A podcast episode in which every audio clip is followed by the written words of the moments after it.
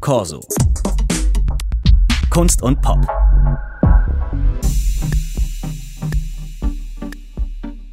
Der Podcast mit Sigrid Fischer und Benjamin Herrmann. Ja, Benjamin Herrmann, Sie sind Geschäftsführer der Filmproduktions- und Verleihfirma Majestic und wir sprechen jetzt mal darüber, wie eigentlich die Stimmung so ist in der Branche, wenn morgen die Kinos offiziell bundesweit öffnen. Äh, aber während dieses langen Lockdowns ist ja auch einiges passiert. Da hat sich jetzt zum Beispiel ein Stau an hochkarätigen Filmen gebildet. Ja, zum Beispiel Ich bin dein Mensch von Maria Schrader, den haben Sie im Verleih. Der muss dann morgen unter anderem gegen den Oscar-Gewinner Nomadland antreten oder gegen Godzilla vs. Kong, Catweasel. Da reichen doch die Kinosäle wahrscheinlich kaum, oder?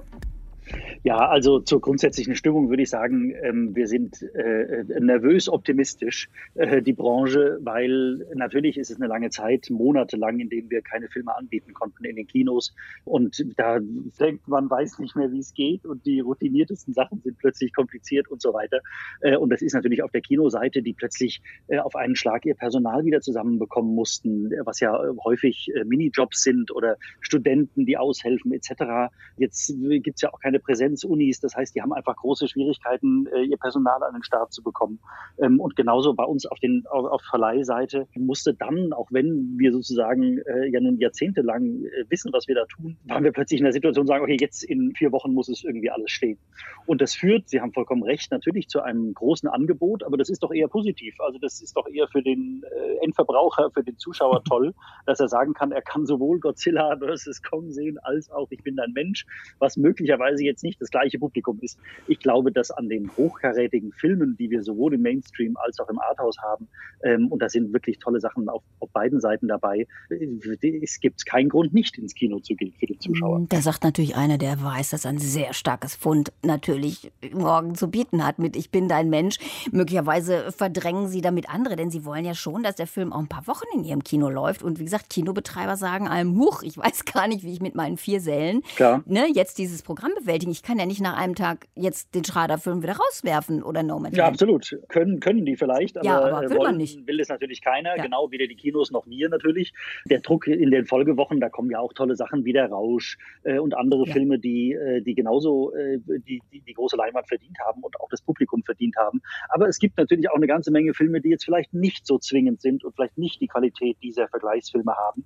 Und da hoffen wir natürlich drauf, dass die Kinos ihrer kuratorischen Aufgabe nachkommen und sagen, wir kennen unser Publikum, wir wollen denen Qualität bieten und äh, dann sorgen wir auch dafür, dass die Filme eine Chance haben, nicht nur eine Woche, sondern zwei, drei, vier Wochen zu laufen.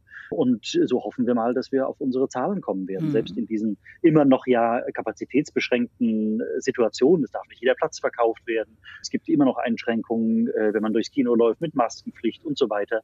Am Platz ist es dann ja unterschiedlich. Also es ist schon noch was anderes, aber ich glaube, dass die Lust des Zuschauers auf filmische Unterhaltung als soziales Ereignis und nicht zu Hause vor dem Bildschirm, da hat man jetzt alles abgesehen, glaube ich, sondern als soziales Ereignis mit anderen, das haben wir einfach so schmerzlich vermisst und da hoffen wir mal, dass das ein, eine große Renaissance werden wird.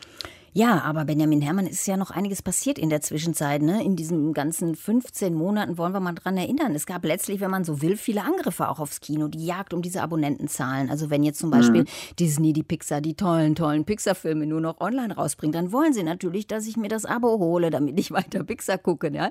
Oder ähm, Steven Spielberg, der große Streaming-Skeptiker, hat auf einmal Netflix-Deal abgeschlossen. Oder Black Widow von Marvel startet dann nächste Woche fast parallel im Kino und bei Disney Plus. Das heißt, die Auswertungsfenster für das Kino verkürzen sich. Wie viel Sorgen macht das denn einem Produzenten wie Ihnen, so generell diese Entwicklung, die da ist?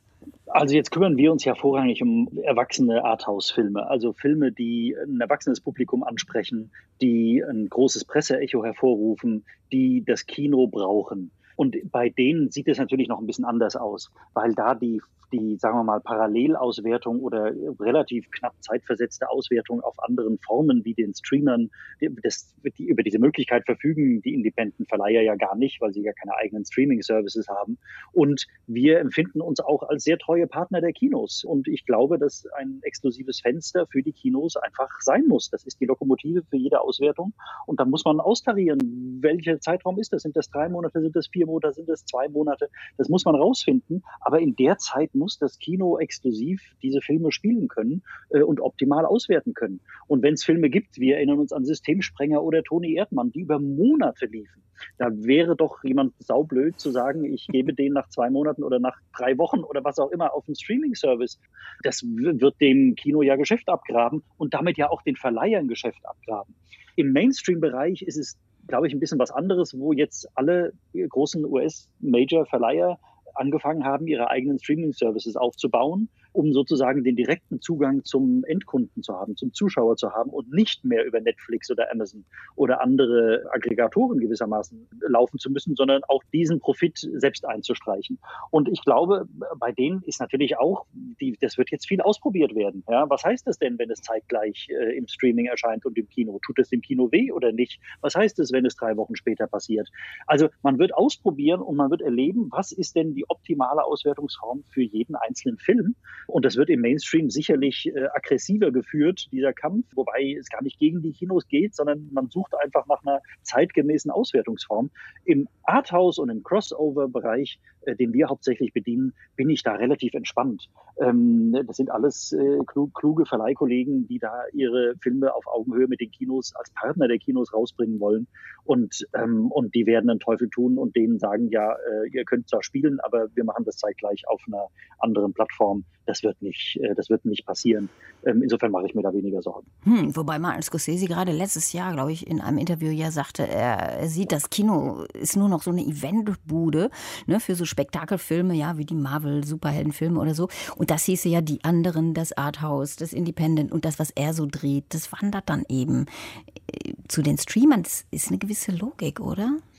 Ja, also jetzt muss man im Fall von Scorsese ja sagen, der macht ja ausgesprochen teure Filme ja. für ein erwachsenes Publikum. Mhm. Ähm, und äh, das ist natürlich, gab es da seit den 70ern, seitdem er Filme macht, natürlich ein, ein großes Kinopublikum dafür, weil es auch nur im Kino sichtbar war. Äh, und schon mit seinem letzten Film hat er ja Schwierigkeiten gehabt, den über Jahre als Kinofilm zu produzieren.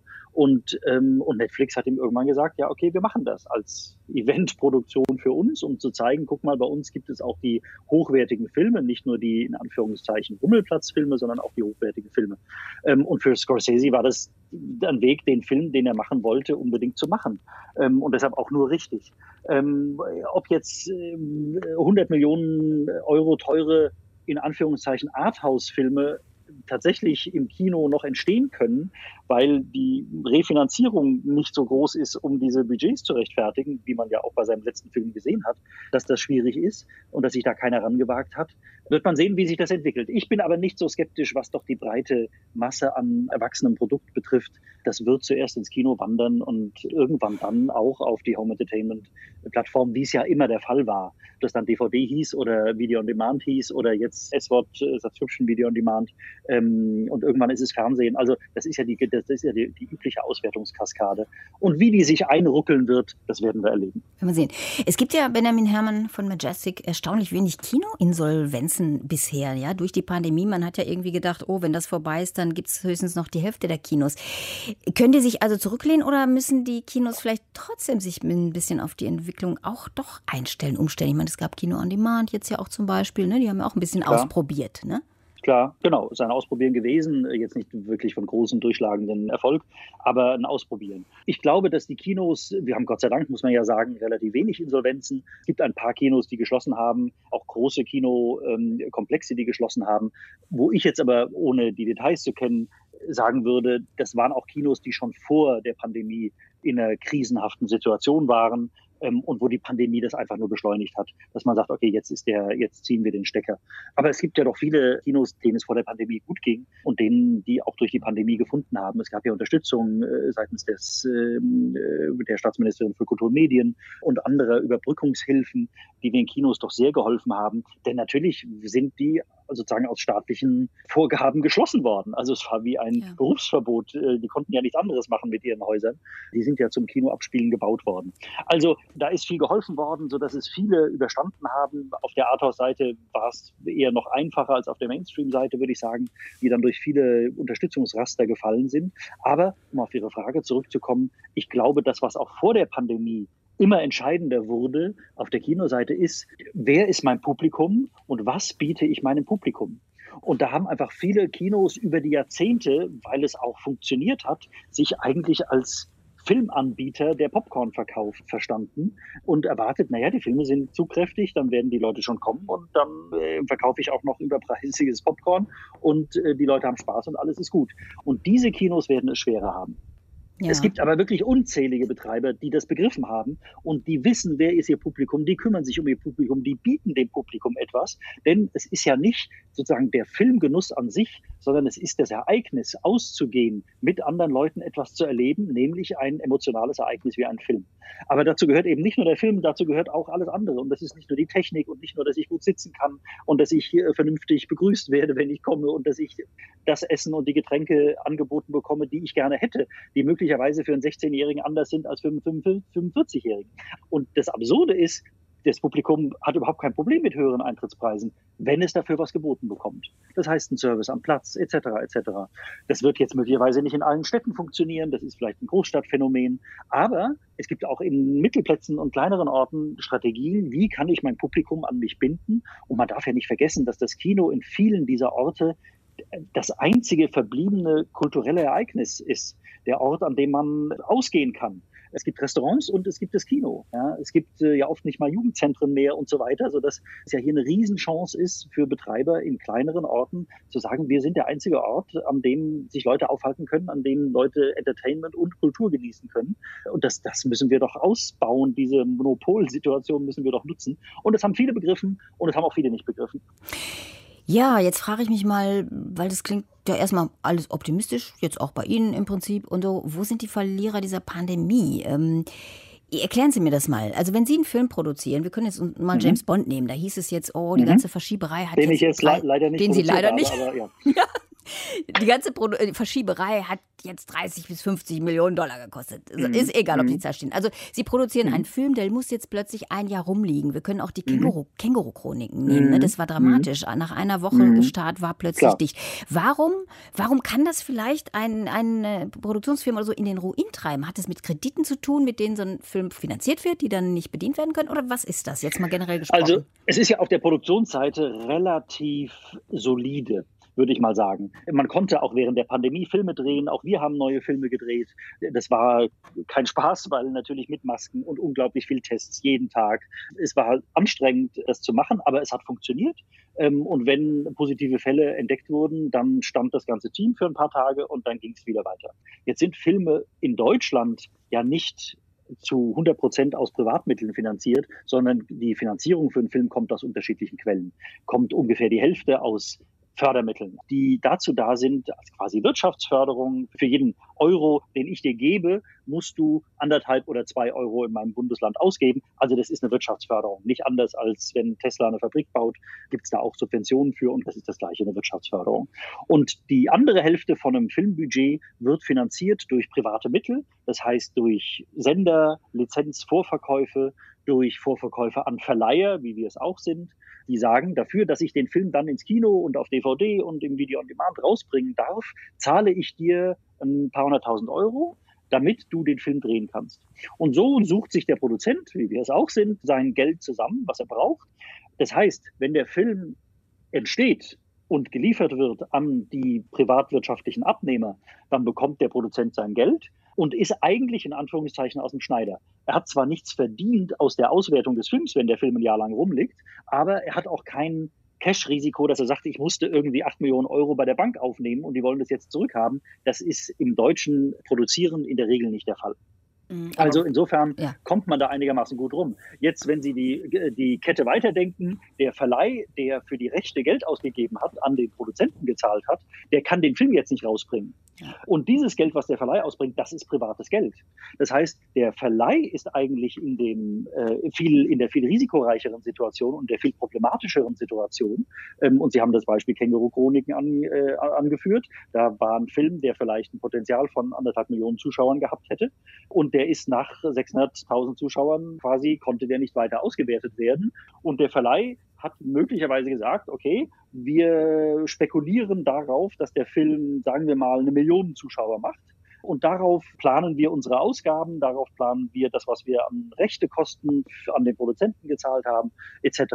Und jetzt macht er nur 900.000 Zuschauer, das heißt, es fehlen ihm 100.000 Zuschauer in seinem Recoupment und das ist natürlich schmerzhaft wenn der Film gar nicht ins Kino gebracht werden konnte, weil er so doof äh, getaktet war, dass er fertig war, als der Lockdown begann, dann liegt der ähm, jetzt acht Monate rum oder lag acht Monate rum ähm, und der Verleih hat nichts damit machen können. Er hat ihn möglicherweise, und das haben ja manche getan, sich entschieden, wir wollen den Film nicht mehr ins Kino bringen, weil wir können den Druck gar nicht finanzieren wir müssen andere Wege finden. Und da haben viele gesagt, okay, wir verkaufen jetzt unseren Film an einen Streamer, der uns dafür sehr viel Geld zahlen wird.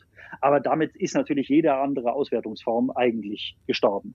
Irgendwann nochmal das Fernsehen, ja, aber man wird ihn dann nicht mehr als transaktionales Video on Demand rausbringen können und das Kino ist eh gestorben. Also, das, und da sitzt sozusagen der wirkliche potenzielle Verlust durch diese Pandemie, hauptsächlich bei den Verleihern, von den Kinos müssen wir nicht reden, die natürlich nichts zu spielen hatten und nicht aufmachen durften. Das äh, klammer ich jetzt mal aus. Aber von Produktion und Verleih ist eigentlich die Verleihwirtschaft die, die am meisten drunter gelitten hat. Und deshalb hoffen wir jetzt natürlich, dass das Kino wieder mit Volldampf zurückkommt ähm, und wir einiges aufholen können, was in den vergangenen Monaten liegen geblieben ist. Hm.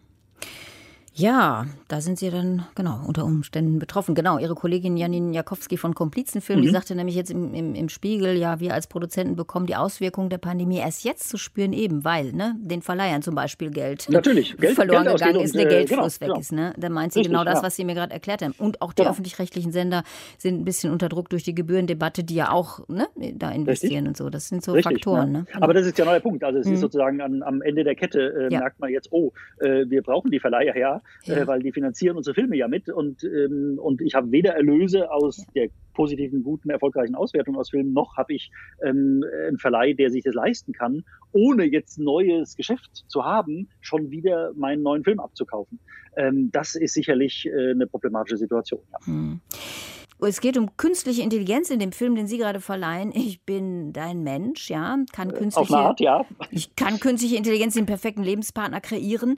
Ähm, das ist ja natürlich, ja, wie gesagt, ein starkes Produkt zur Kinoöffnung. Kann man natürlich mhm. mal irgendwann fragen, kann künstliche Intelligenz vielleicht den perfekten Kinohit irgendwann produzieren? Das wäre es ja noch, ne? Ach Gott, das versucht man ja seit Jahren und die Amerikaner mit unterschiedlichen ja. Modellen. Ich glaube, das Tolle ist, dass es ja am Ende doch ein kreatives Unterfangen ist. Und selbst wenn man alles auf dem Papier, alles hat, was nach Erfolg riecht, haben wir ja alle schon erlebt, es ist nicht eingetreten. Und man kann, wie man ja auch den perfekten Picasso nicht durch künstliche Intelligenz malen kann, kann man auch einen Film, der auch ein künstlerisches Werk ist, und zwar noch deutlich komplizierter, weil so viele Gewerke funktionieren müssen. Ja. Ähm, es muss das Buch funktionieren, es muss die Regie funktionieren, es müssen die Schauspieler funktionieren, es müssen so viele Elemente stimmen, bei einer Kinofilmproduktion, dass es ein Wunder ist, wenn überhaupt gute Filme rauskommen, würde ich sagen. Und der Normalfall eher ist, dass das nicht so richtig gut funktioniert. Mhm. Aber wir sehen es ja an, an ich, ich, bin ein Mensch, wo in der Tat ähm, eine, eine, Wissenschaftlerin ähm, ein, mit einem, drei Wochen mit einem äh, humanoiden Roboter zusammenleben soll oder sich dazu verpflichtet, um Forschungsgelder für eine ihrer Studien zu bekommen. Und dieser Roboter ist gebaut worden, um ihr perfekter Partner zu sein. Und das ist natürlich eine äh, philosophisch, äh, intellektuell wirklich spannende Idee. Will man das denn? Will man den perfekten, in Anführungszeichen, Partner haben? Oder kommt sozusagen das Zusammenleben eigentlich erst durch Reibung, Spannung und Interesse. Und das dekliniert dieser Film durch auf eine sehr, sehr unterhaltsame und sehr leichte Art. Äh, Maria Schrader, die da Regie geführt hat, hat das, finde ich, wirklich umwerfend hinbekommen. Insofern äh, sind wir sehr gespannt, äh, wie es den Zuschauern geht. Auf jeden Fall haben sie irgendwie einen unterhaltsamen und auch anregenden Filmabend, wenn sie es gucken. Jetzt muss ich zum Schluss Benjamin Herrmann doch noch eine kleine, vielleicht pessimistische Aussichtfrage stellen, nämlich was ist denn, wenn uns Delta im Herbst, Winter dann doch noch mal voll erwischt, das Ganze wieder losgeht, die Kinos wieder schließen? Also sind Sie da auch noch guter Hoffnung, dass es wieder Unterstützung gibt und dass die Branche das noch mal so gut wegstecken wird wie jetzt? Ach, es ist, glaube ich, müßig, darüber sich Gedanken ja. zu machen. Ähm, es kommt, wie es kommt. Ähm, jetzt müssen wir erstmal nach diesem Lockdown das hinbekommen. Äh, und das ist ja auch nicht ohne Herausforderung. Ja? Also klar sind wir optimistisch, aber ähm, äh, haben die Leute Kino schon wieder so auf dem Schirm? Sind sie schon wieder bereit, so rauszugehen, wie wir uns das vorstellen? Jetzt ist die deutsche Mannschaft aus der EM rausgeflogen. Das führt ja auch dazu, dass die Leute eigentlich nicht mehr vom Fernseher zu Hause sitzen müssten. Das Wetter ist auch durchwachsen. Also es ist doch eigentlich perfekt, ins Kino zu gehen. Ähm, und wir hoffen mal, dass es einfach einfach als, das ist ja oft so eine Mindset-Frage, haben die Leute Kino so auf dem Schirm, wenn sie sagen, ich habe einen freien Abend, was mache ich? Und haben sie Lust darauf? Und das hoffen wir sehr. In anderen Ländern hat es so funktioniert. Aber klar, es ist Sommer, es gibt auch viele andere Optionen. Ähm, ich kann äh, raus an den See fahren, ich kann, ähm, ich kann äh, mit Freunden essen gehen und so weiter. Also es gibt ja viele Möglichkeiten, die man hat. In der Großstadt wahrscheinlich noch mehr als äh, in, in Kleinstädten. Aber das Kino ist, ähm, und man sieht es ja an der an der Nutzungszahl von den Streaming-Services, die Sie äh, zitiert haben, das ist ja riesig. Das heißt, es wird ja mehr Bewegtbild wahrgenommen denn je. Und das, das, da muss das Kino seinen Teil wieder zurückerobern. Also ich, ähm, ich sage ja nervös, optimistisch, weil wir natürlich gespannt sind, wie das wieder angenommen wird. Äh, hoffen wir auf das Beste. Ja, ich merke schon, Benjamin Herrmann von der Produktions- und Verleihfirma Majestic ist und bleibt erstmal optimistisch, was die Zukunft der Kinos, seines Verleihs, seiner Produktion angeht. Und ähm, ja, ich bin dein Mensch, startet morgen. Vielen Dank, Benjamin Herrmann. Sehr gern, vielen Dank, Frau Fischer. Und äh, auch, auch Ihnen kann ich nur sagen, gehen Sie ins Kino. Auf jeden Fall. Und es war der Corso Podcast mit Sigrid Fischer, nachzuhören auf deutschlandfunk.de und überall, wo es Podcasts gibt. Corso. Kunst und Pop.